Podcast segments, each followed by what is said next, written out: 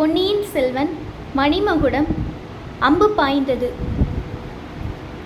ஓடைக்கரையில் ஒரு மரத்தின் பின்னால் மறைந்தும் மறையாமலும் நின்ற ஊமை ராணியை பூங்குழலி பார்த்தாள்.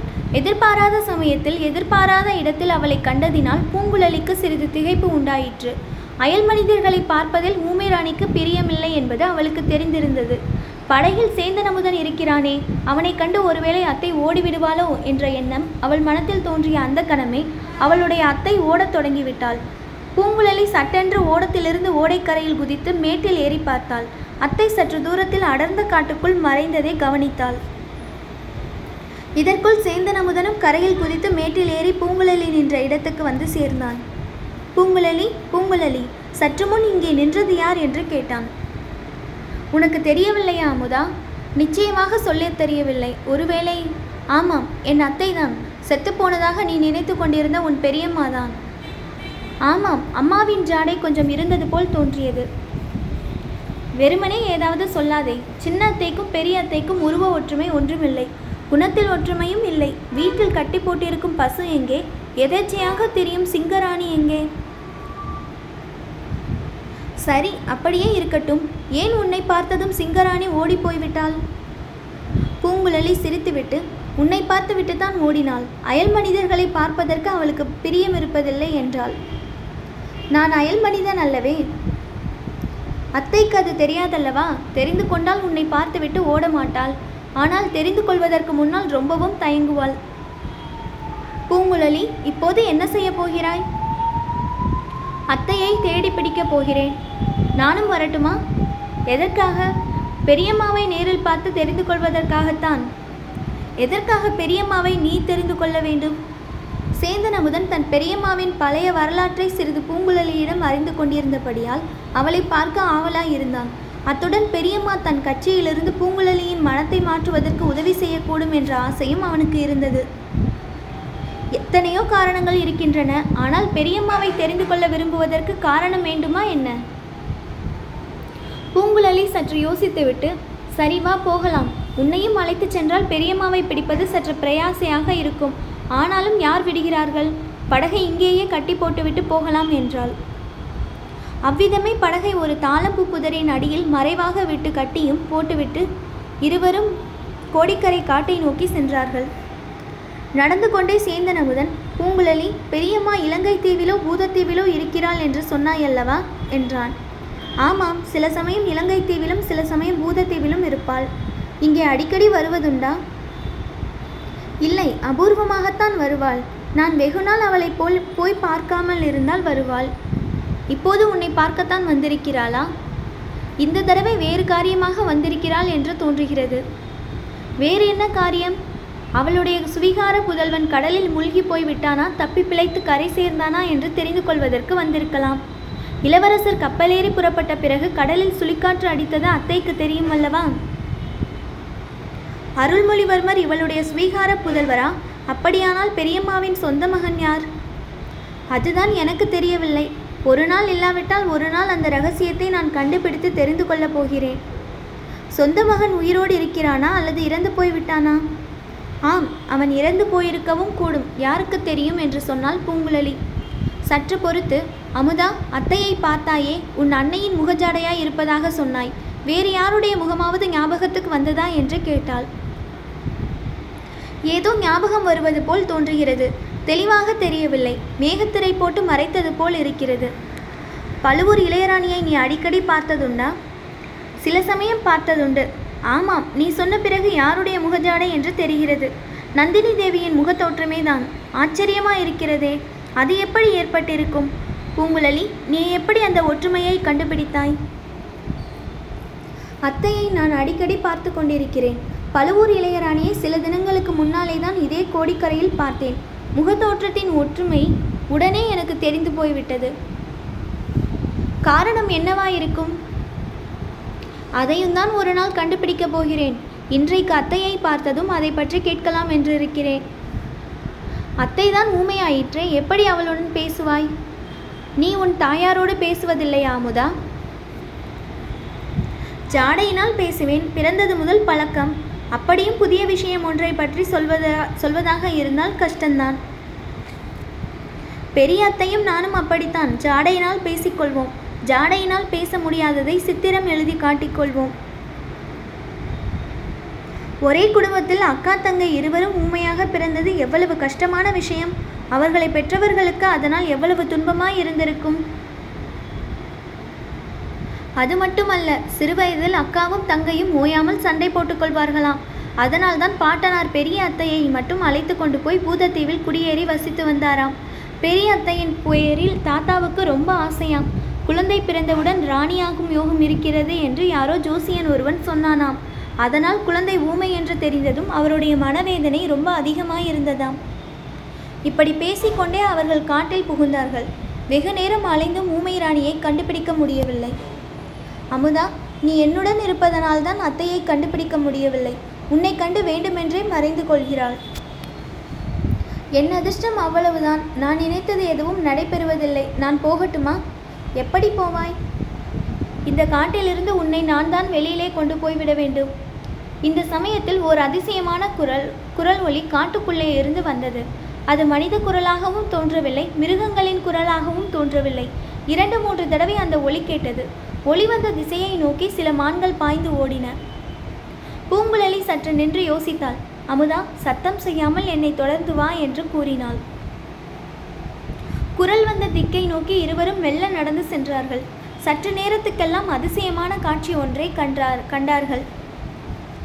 ஊர்மி ராணி ஒரு மரத்தின் அடிப்பகுதியில் சாய்ந்து நின்று கொண்டிருந்தாள். அவளுடைய கையில் இளந்தளிர்கள் சில வைத்து கொண்டிருந்தாள். அவளை சுற்றிலும் ஏழெட்டு அழகிய மான்கள் நின்று கொண்டிருந்தன. அவள் கையில் இருந்த தளிர்களை தின்பதற்கு அவை போட்டியிட்டன. அவளுடைய தோளின் மீது ஒரு சிறிய மான்குட்டி உட்கார்ந்து தன் சின்னஞ்சிறிய அழகிய கண்களால் அவளுடைய முகத்தை பார்த்து கொண்டிருந்தது. இந்த அபூர்வமான தோற்றத்தைக் கண்டு பூங்குழலியும் அமுதனும் சிறிது நேரம் அசையாமல் நின்றார்கள். முதலில் ஊமைராணியின் தோல் மேலிருந்த மான்குட்டி தான் அவர்களை பார்த்தது. பார்த்ததும் தோல் மீதிருந்து துள்ளி கீழே குதித்தது. மற்ற மான்களும் அவர்களை பார்த்துவிட்டன.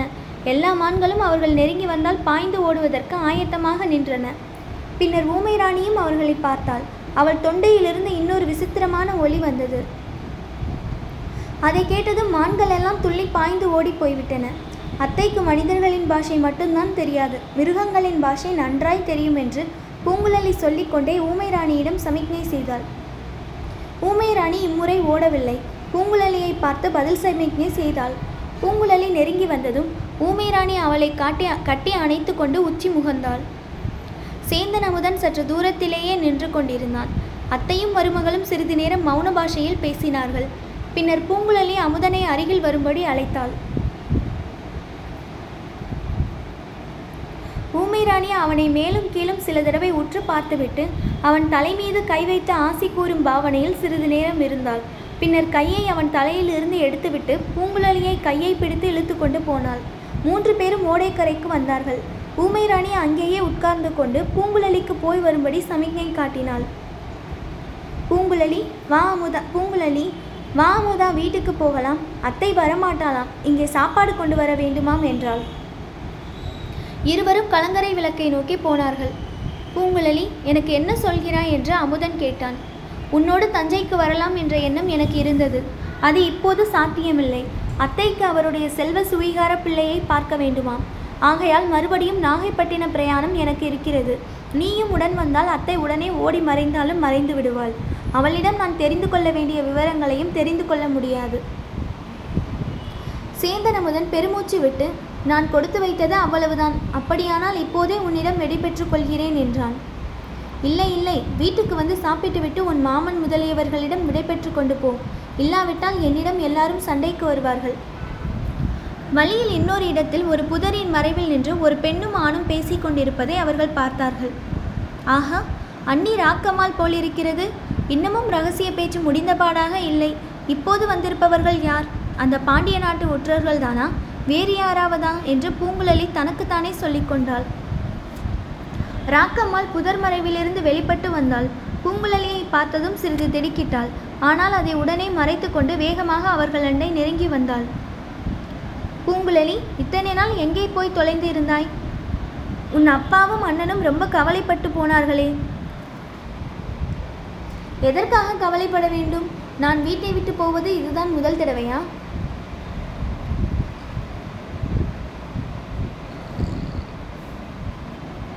இந்த தடவை உன் அத்தை மகனையும் அழைத்து கொண்டு போய்விட்டாய் அல்லவா?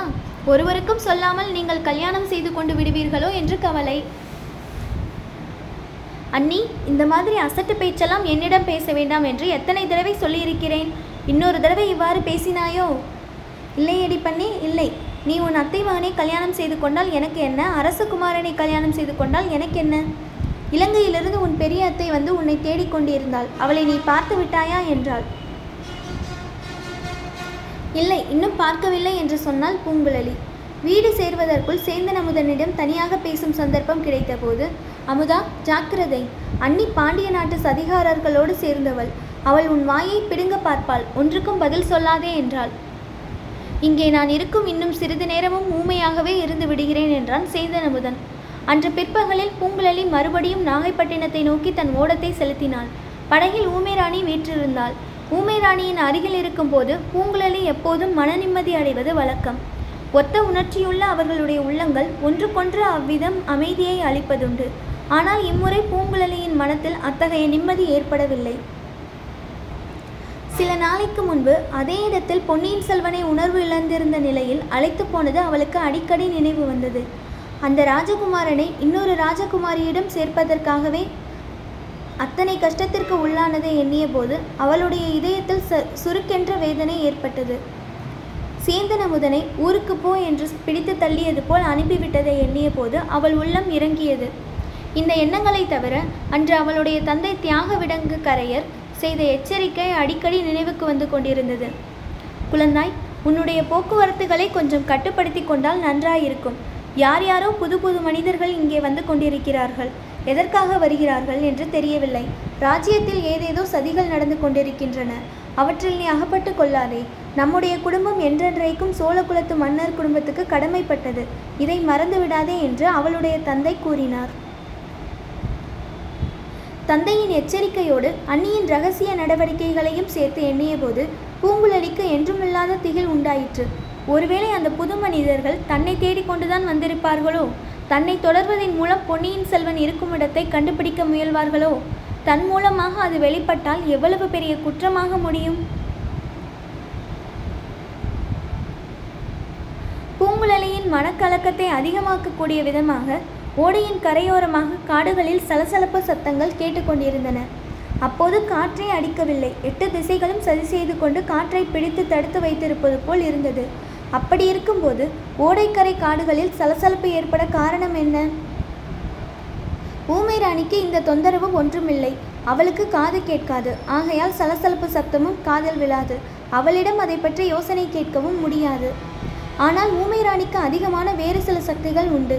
கண்ணால் பார்த்தும் காதால் கேட்டு தெரிந்து கொள்ள முடியாத விஷயங்களை ஆறாவது புலனின் உதவியை கொண்டு அவள் கண்டு கொள்வாள் அவள் அறியாத அபாயம் ஒன்றும் தன்னை நெருங்க முடியாதல்லவா? இது என்ன? அத்தையும் கவலையோடு அடிக்கடி ஓடைக்கரையை அண்ணாந்து பார்த்து கொண்டு வருகிறாளே. உண்மையிலேயே அபாயம் ஏதேனும் தொடர்ந்து வருகிறதோ?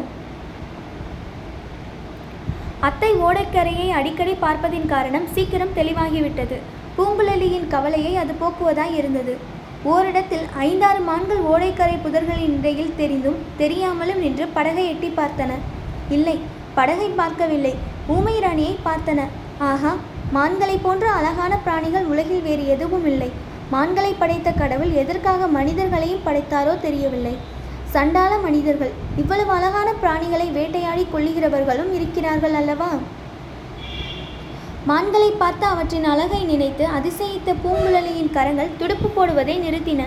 படகு நின்றது. ஊமை ராணியின் தொண்டையிலிருந்து ஒரு விசித்திரமான ஒளி கிளம்பிற்று. அது அன்று காலையில் கேட்ட குரல் போல் இல்லை. இதிலும் திகில் இதில் திகிலும் எச்சரிக்கையும் கலந்திருந்தன. அதை கேட்ட மான்களும் திகிலடைந்து திரும்பி ஓடத் தொடங்கின. அதே கணத்தில் எங்கேயோ மறைவான இடத்திலிருந்து ஒரு அம்பு விற்றென்று ஒரு மானின் மீது தைத்தது. அம்பு தைத்த மான் சோகம் நிறைந்த ஓலமிட்டது. ஊமை ராணி படகிலிருந்து கரையில் தாவி குதித்து காயமடைந்த மானை நோக்கி ஓடினாள். அவள் மானின் சமீபத்தை அடைந்த அதே சமயத்தில் நாலாபுரத்து புதர்களிலும் சலசலப்பு சத்தம் உண்டாயிற்று. அடுத்த வினாடிகளில் ஏழெட்டு பேர் வந்து அவளை சூழ்ந்து கொண்டார்கள். அவர்களில் பலர் கையில் வேலாயுதங்கள் இருந்தன. சற்று தூரத்தில் அவர்களுக்கு வழிகாட்டி அழைத்து வந்த ராக்கமாலும் காணப்பட்டாள். ஊமை ராணி தப்பி ஓட முயன்றாள். முடியவில்லை. தப்பி ஓடுவது இயலாத காரியம் என்று அறிந்ததும் ஊமைராணி சும்மா நின்று விட்டாள். இரண்டு பேர் நெருங்கி வந்து அவளுடைய கைகளை கயிற்றினால் பிணித்து கட்டினார்கள். இவ்வளவும் பூங்குழலி பார்த்து கொண்டிருக்கும் போதே சில வினாடி நேரத்தில் நிகழ்ந்துவிட்டன